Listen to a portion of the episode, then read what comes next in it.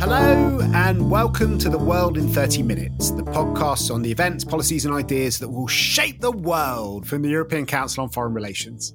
My name is Mark Leonard. I'm director of ECFR, and this week's podcast will be about the upcoming Turkish elections. Over the past 20 years, the West has had to get used to Turkey as a spoiler. Under Erdogan, the government has pursued a policy of centralization and cracked down on free speech, minorities, and opposition groups at home, while pursuing an increasingly aggressive and interventionist strategy abroad. Despite being a NATO member, Erdogan has kept Turkey neutral in the war in Ukraine and continues to block Sweden's NATO membership, despite every other country in the alliance having given the green light.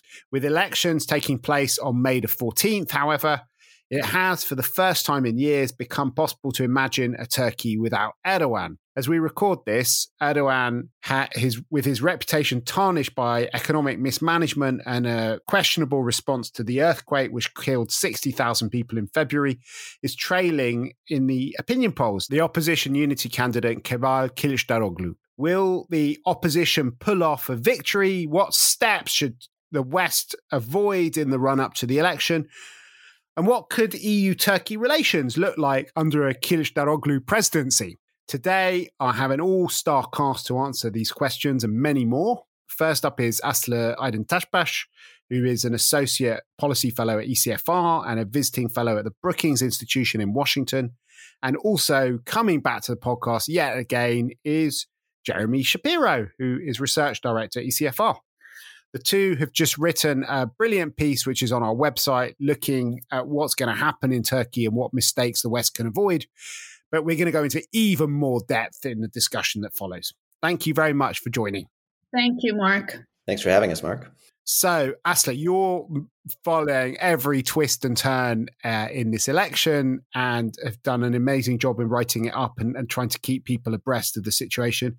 Can you uh, start by just giving us a picture of where we're at at the moment? Well, Mark, you've really touched upon all the key points. The reason this election is more important and interesting than previous elections is for the first time in 20 some years, there is a possibility that Turks might vote Erdogan out.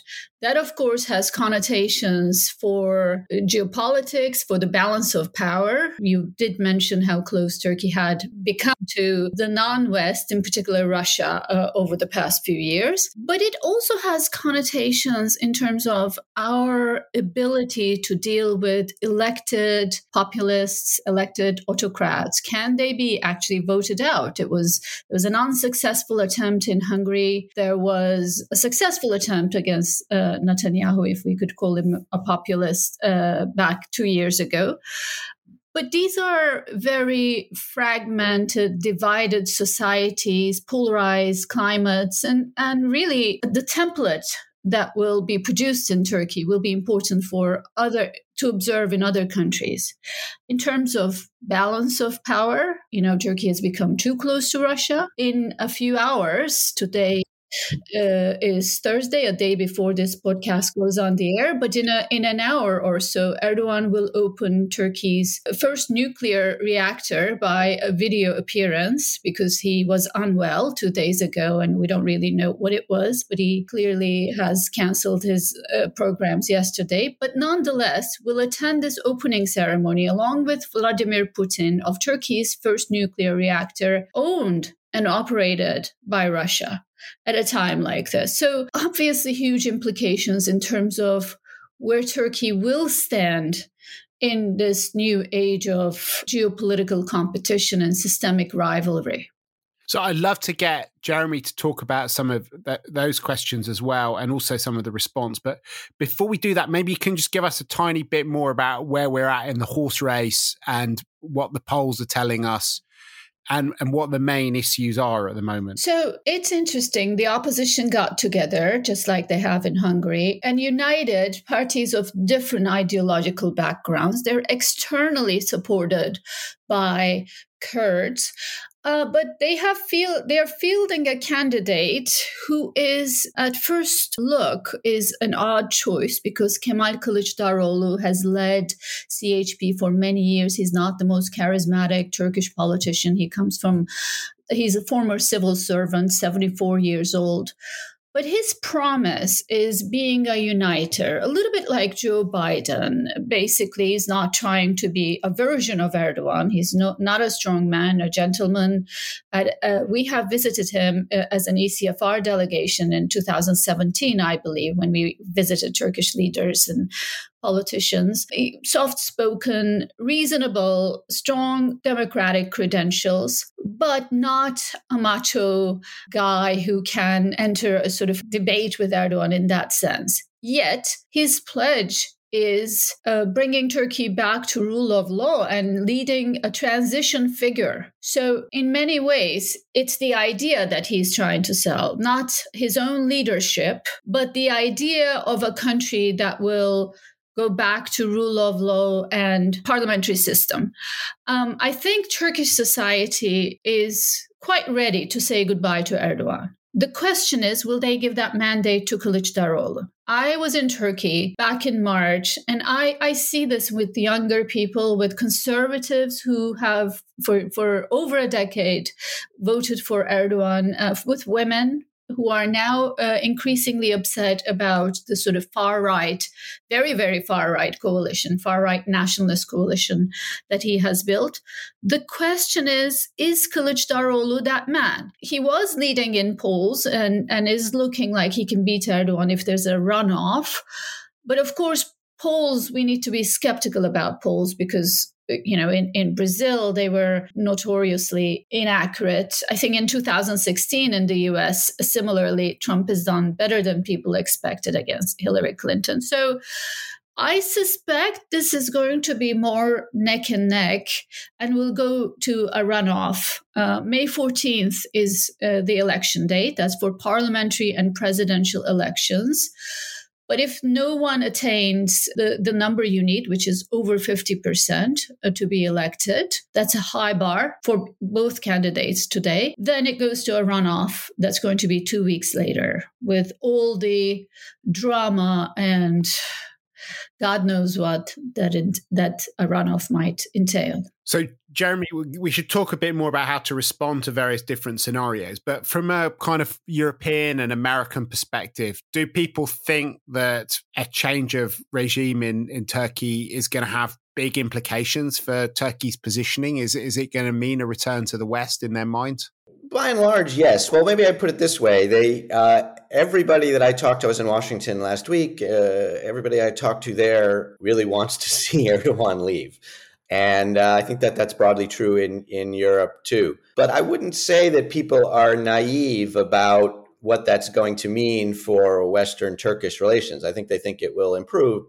Uh, things like, for example, the Swedish NATO membership will probably be resolved quite quickly if the opposition takes over. But uh, I think that, that the fundamental structure of Western Turkish relations won't really change. There is Turkey is just going to be an outlier. The the sort of national sense that Erdogan awakened that uh, that Turkey needs to be its own pole is probably not going to fundamentally change. And th- some things will get will become a little bit more difficult. Uh, and, and I think it might be more difficult to get decisions out of Turkey and uh, I think that the idea, which is uh, popular in, in certain uh, parts of the West, that Turkey might be able to serve a sort of mediation role in the Ukraine war, will probably go away. That without Erdogan in power, that's not going to be something that, at least in the short term, that a new Turkish government is capable of. Um, but I think that at the most fundamental level, I think that what people are thinking is not that Erdogan leaving will solve all the problems in Western Turkish relations, but it will at least allow a reset. It will at least allow them to sort of uh, start again and to to build up a better uh, relationship, which isn't which isn't at the whim of this one guy. So I want to talk about the the article you both wrote about how the West should prepare for the elections. But maybe before we do that, Asli, you can just tell us a bit more about how you think the elections are gonna uh, gonna run in their last few days and weeks. Um, you know, yeah, been... what's going to happen? Everybody wants to know. Uh, so everyone asks me what's going to happen, and uh, I know the answer, but I don't tell people. But exclusive here. Except for those on the world in 30 minutes, you have to make an exception for them. Ex- world exclusive, yes. Um, it's I I think it's going to be neck and neck, but what do I know? There could be a blue wave that I don't see. I feel Erdogan's proposi- proposition to Turkish society is still fairly strong. He's um, mismanaged it and he's failed economically and after the earthquake, but also, you know, we're talking about a country that has double digit inflation and well over 50%. But unofficially, when you look at food inflation, it's quite clearly over 100%. So it's it's hard for him uh, it's hard for society to overlook that. On the other hand, the fact that he's still doing in uh, 30%, nearly 40% is quite remarkable because his idea, making Turkey great again, the strategic autonomy is something that Turkish society has embraced. You know, Erdogan's campaign is interesting. They are unrolling Turkey's first aircraft carrier, docked in Istanbul, goes up and down the Bosphorus. Turkey's first tank, first Turkish built tank, Turkey's first, you know, various sort of shiny objects. The car, which is built Turkish made build electron electrical car by parts from other countries but nonetheless so he's putting these shiny objects in front of the people to make nuclear power plant tomorrow. nuclear power plant today uh, in, in, an hour or so built by Russians. I mean, this is uh, these are um, these have an appeal. So that's that's on the on the positive side. But the other thing people have been talking a lot is the kind of crackdowns, and the Kurds have often been a, a kind of focus for crackdowns in these sorts of things. What role do you see them playing in the election? Oh, they will play a pivotal role, and really, they have suffered truly in terms of the political movement that is represented by HDP and now a different party uh, because they were worried constitutional court would shut down uh, their party. Just yesterday, a major crackdown. Uh, Kurdish lawyers, journalists, uh, over a hundred and uh, over a hundred people in Diyarbakir. Uh, they have truly suffered, and they're also quite um, stigmatized in uh, Turkish politics now in a way that I had never seen. Erdogan openly calls the elected officials, many of whom are, are jailed now, even elected mayors, but Erdogan openly calls them terrorists in the parliament. So obviously, the election campaign is let's, uh, the opposition is supported by PKK, Kurdish terrorists, and the West, the West uh, being very vilified uh, trying to divide Turkey and also now increasing the uh, campaign built on anti LGBT rhetoric. I mean, elements of which you see in Hungary and, and in other authoritarian systems, but much magnified. You have a Minister of Interior that's campaigning against uh, uh the Kurdish party, but also against LGBT uh, uh, every day, saying, if you elect the opposition guy, your son will marry his boyfriend. Day in, day out, this is a very vicious campaign. Uh, and I think that Turks are given this odd choice of wanting an independent and sovereign, a strategically sovereign country versus their rights it's it's terrible. But to his credit, Kılıçdaroğlu and the opposition has somewhat convinced a significant part of society that the problem is not just Erdogan, but this governance system. That if we don't return to rule of law, we won't have better economy. You're not going to be better off with this centralized system. I think that is important. I have no doubt that, you know, if it weren't for some of the disadvantages of Kılıçdaroğlu personally, such as the fact that he comes from an Alawite background, that's an added uh, twist to the drama. Uh, but if it weren't for that, uh, an ex-candidate X leading the opposition camp would have been able to sweep through, you know, the polls, the the vote. Okay. I think we, we can look uh, in more detail at the different two different scenarios. But before that, maybe Jeremy wants to lay out the core of, of what the two of you have suggested the West should be doing at this stage to prepare for the elections. Sure. I, I think what, what we were trying to emphasize in the piece is, in the first instance, that um, the West, the US and the EU, by which we meant the West, the US and the EU principally, um, can't really be a determinative factor in the election. This is a Turkish election. Uh, and uh, the West, in particular, is in a bad odor in Turkey. But generally speaking, it, as Asli was emphasizing, Turkey is a country which is quite jealous of its sovereignty, quite suspicious of outside influence, um, not just from the West, but but principally from the West. And uh, and so there is a limit to what you should even try to do because it would be it could really backfire. And so our first piece of advice is really don't try to influence the outcome of the elections. But that doesn't mean do anything. It, it, you, uh, the point is that what we think you can do is you can emphasize democratic principles from high levels of the U.S. and European governments and talk. Um, talk consistently both during and after uh, before during and after the elections about the need for a free and fair uh, process. This is something that resonates in Turkey just as it resonates everywhere. And I think that it, it's not considered interference to talk on these principled levels about free and fair processes, but that, that means you should probably not be trying to intervene in specific issues w- uh, within the question of free and fair processes.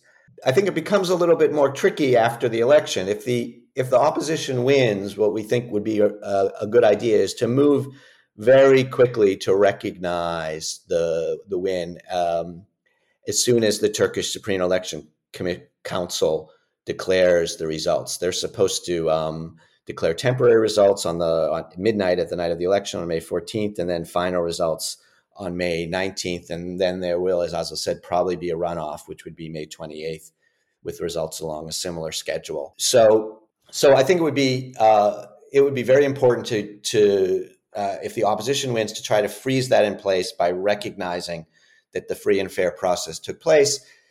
Keep quiet again if there's a second round.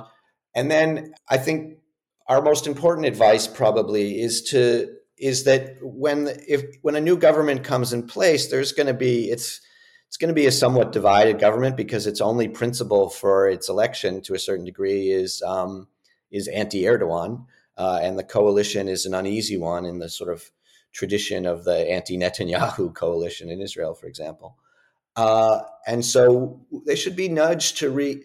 We should nudge Europeans to rethink Turkey and to be thinking about giving them incentives toward restarting uh, the EU membership process. That doesn't mean that they will finish it, but it's we sh- we think that they should be encouraging Turkey's new leaders to go to Brussels and to jumpstart uh, the EU process, which can provide uh, even the process itself can provide a layer of prote- uh, a degree of protection for Turkish democratic standards, I guess. And then uh, finally, I think it would be a good idea from the U.S. side to send sort of positive signals on U.S. Turkish relations about what can happen with this new opposition in place, such as getting rid of some of the difficult, uh, outstanding issues like the sale of F 16s diversions regarding the Turks and the the S four hundred uh, anti aircraft system, which is the Russian S four hundred anti aircraft system, which has been a source of divide between the U.S. and Turkish governments for several years.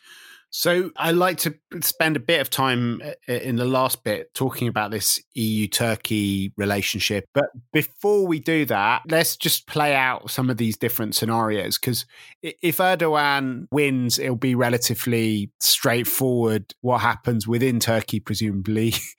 Some type of a managed decline at this point, seeing how uh, governance is clearly failing and Turkey will face economic headwinds, further, you know, uh, capital exodus. I, I think that it would be a choice between Venezuela and Argentina in terms of the economy. Uh, Turkey will continue to be Turkey, a strong uh, enough, a big big country on the periphery of Europe, and there would still be need for a stable Turkish EU and Turkish American and, relationship. And do you think that there's any way of unblocking the the Swedish question if Erdogan wins again?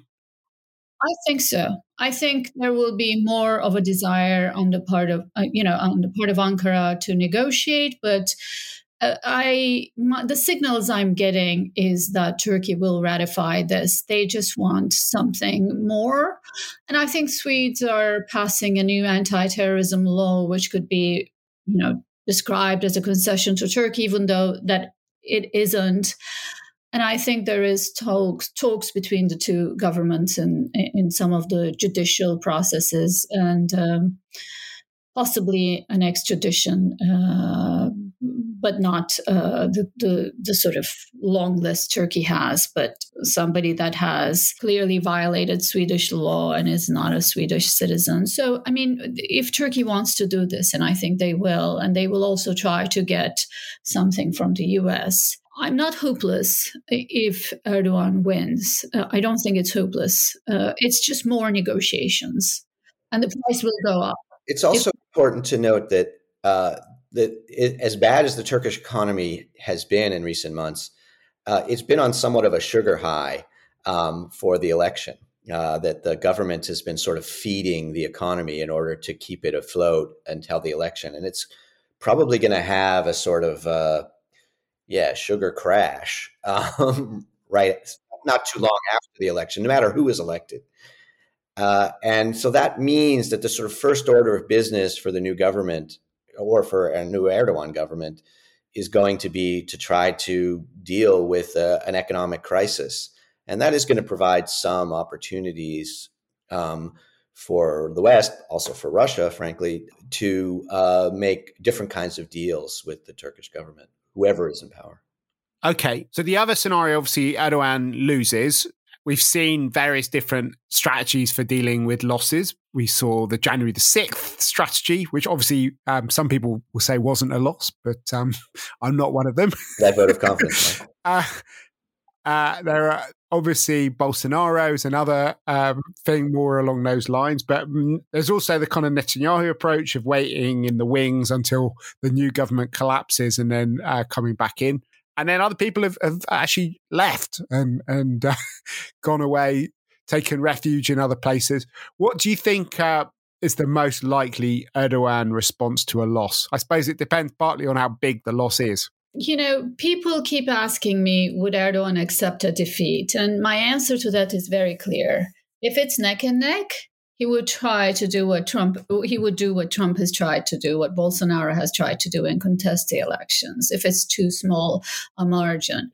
But if it's something over one and a half, two points, and I'm totally making up that number myself. You could argue that that golden number is something else, but if it's over 1.75 percent, let's say the difference, he would accept it. I'm I'm fairly confident that he would accept a defeat if it is not neck and neck, and the difference is oh, two points because he's this is a man who's built his entire legitimacy on the ballot, the uh, idea that he was elected, therefore can do anything he wants, and it would be hard to turn back on that. And then also because Turkey will have very dire economic circumstances and possibly a currency collapse, collapse a devaluation immediately after the election. So he can sit back, lead a sizable parliamentary group, uh, be the, at the helm of a sizable group in the parliament, and plot his return, much like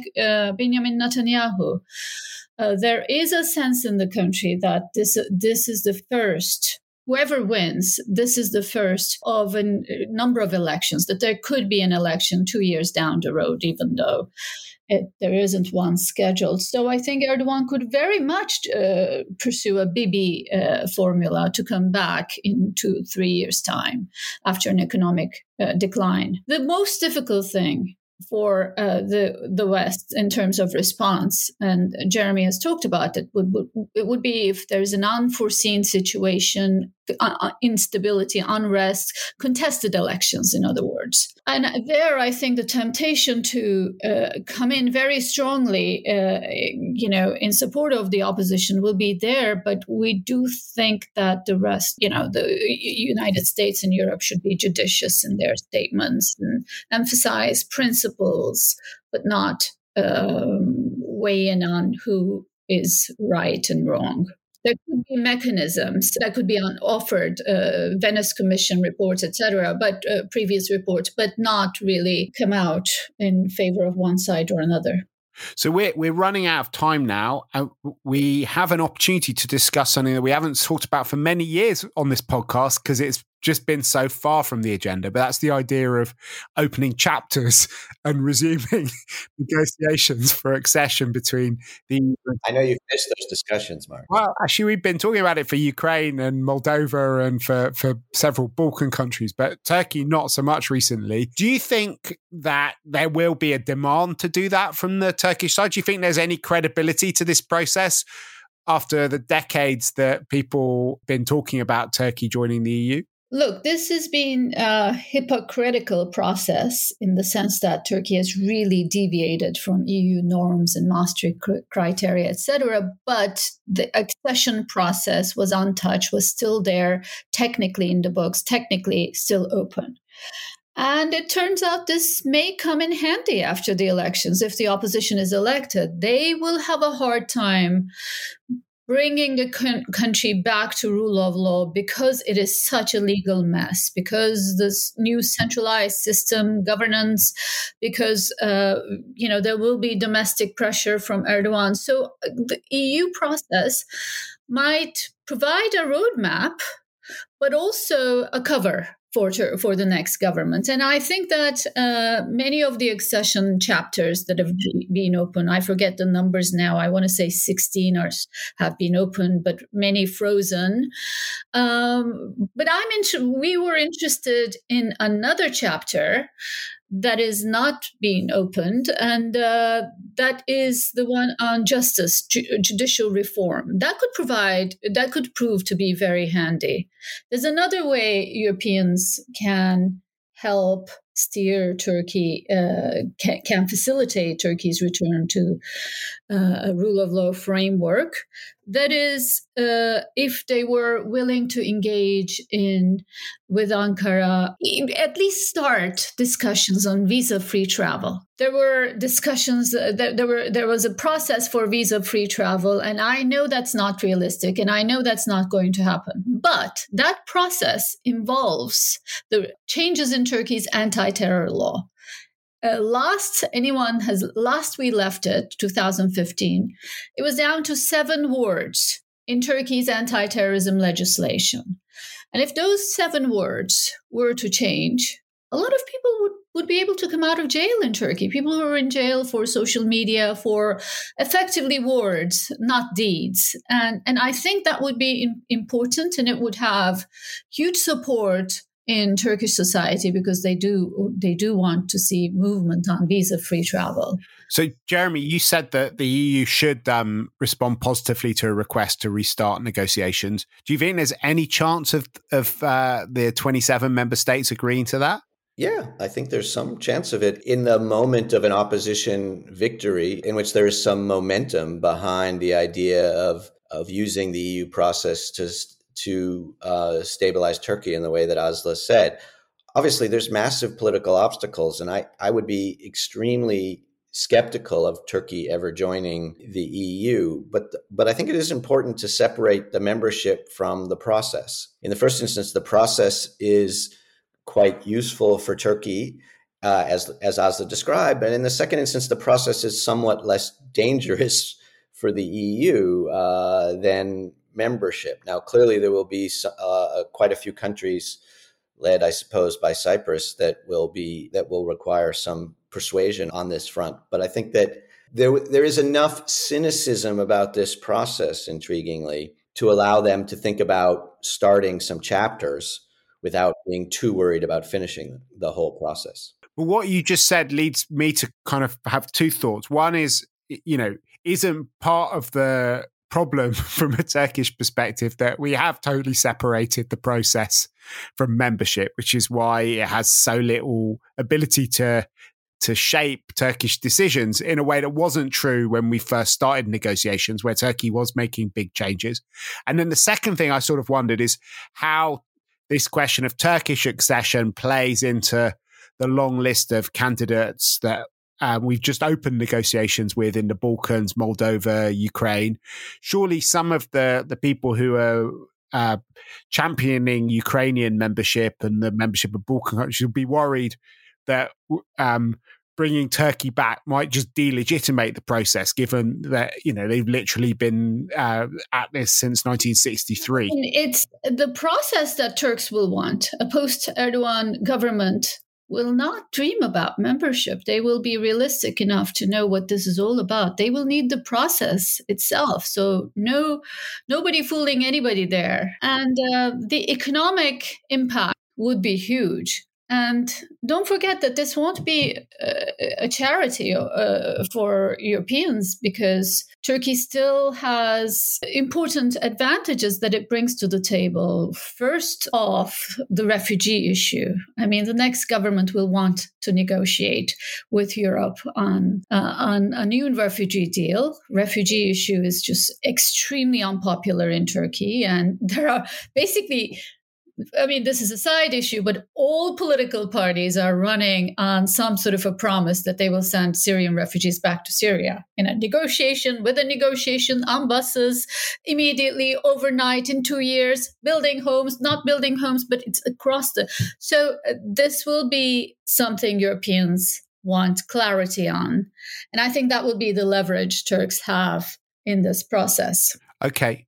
I, I can't help but wonder whether people who are trying to slow down the accession process for, for others might try to to say we need to do this as a big group, and that when Turkey uh, gets in, then we'll let Ukraine, Moldova, Albania. do that, Mark, but they're not going to do it on the first day. Just because Europe EU is a process driven organization, Turks are far more advanced in in terms of their acquis on uh, membership talks than European than Ukrainians or Moldovans and, and any of the countries in the Balkans. Uh, not any, but you know they are quite advanced. Okay, well we're all gonna watch the developments over the next few weeks with bated breath. I'm sure we'll probably come back to you after the elections, whether it's scenario that ends up happening. In the meantime, I do recommend the article which Jeremy and Aslı have written on how the West should prepare for the election. Uh, but as well as that, we have one more thing to do on the podcast, which is to to recommend other things on our bookshelves. Um, Aslı, what what's on your bookshelf at the moment? So I picked up an old copy of George Kennan's memoirs, 1925, 1950 it's really a beautifully written book uh, very super interesting. Obviously he's the you know he was one of the key uh, architects of uh, containment policy during cold war and you know important person just in terms of uh, international relations full stop. But the memoirs are the prose is beautiful and i am really enjoying uh, reading about Europe and Russia in the 30s and the 40s and post war from the perspective of a US diplomat. I really have this theory uh, that it's probably served as an important inspiration for. Uh, for a gentleman in Moscow, because the prose is so similar, similarly beautiful, I should say. And what about you, Jeremy? Uh, I'm reading a book called uh, The Keys to Democracy Sortition as a New Model for Citizen Power. This is a book that was just recently published in March by uh, Maurice Pope. Uh, and Maurice Pope, uh, who, who died a few years ago, is um, uh, was a classicist. And his son, Hugh Pope, who is a, a, friend of mine and actually the father of, a, of an ECFR employee, uh, Amanda Pope, um, uh, he he found this book in his father's things, and uh, his father had tried to publish it many years ago and failed.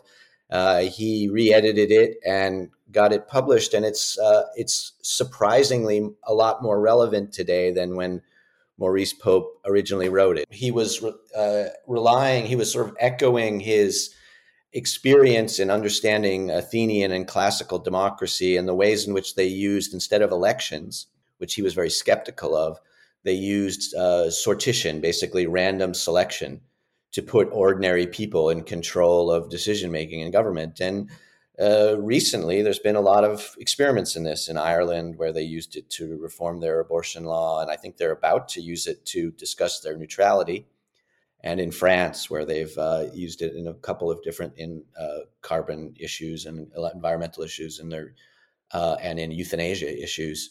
Um, so it's a fascinating book on how random selection can be a more democratic tool than elections. So I um, am going to continue my uh, recent tradition of taking everyone very lowbrow and uh, looking at Netflix uh, ra- rather than libraries for, for my recommendations. And the most recent one is uh, a series on uh, Netflix called The Diplomat, which is very apropos of the last two editions of uh, The World in 30 Minutes. It's very much about the vassalization not of, of Europe as a whole, but of the UK. The plot line's not very sophisticated. Some of the acting's a little bit wooden. It's an advanced case of, as- of vassalization. But for people in our world, uh, what is kind of charming is the fact that you get to see a lot of buildings which are very familiar the US Embassy, the Foreign Office, Ditchley Park. Um, and uh, and the thrill of seeing uh, lots of places that one's walked through represented in in rather lush way on Netflix outweighs any flaws in the plot. Um, it's been great talking to the two of you. If other people have enjoyed it, please do head to whatever platform you've used to download this podcast and subscribe to future editions. And while you're there, we would be enormously grateful if you could give us a positive review and a positive rating as well, because uh, that really helps bring other people to the podcast. The editor of this podcast is uh, Maria Faro Sarats, and our researcher is Anand Sundar. But for now, from Jeremy Aslı and myself, Mark Leonard, it's goodbye.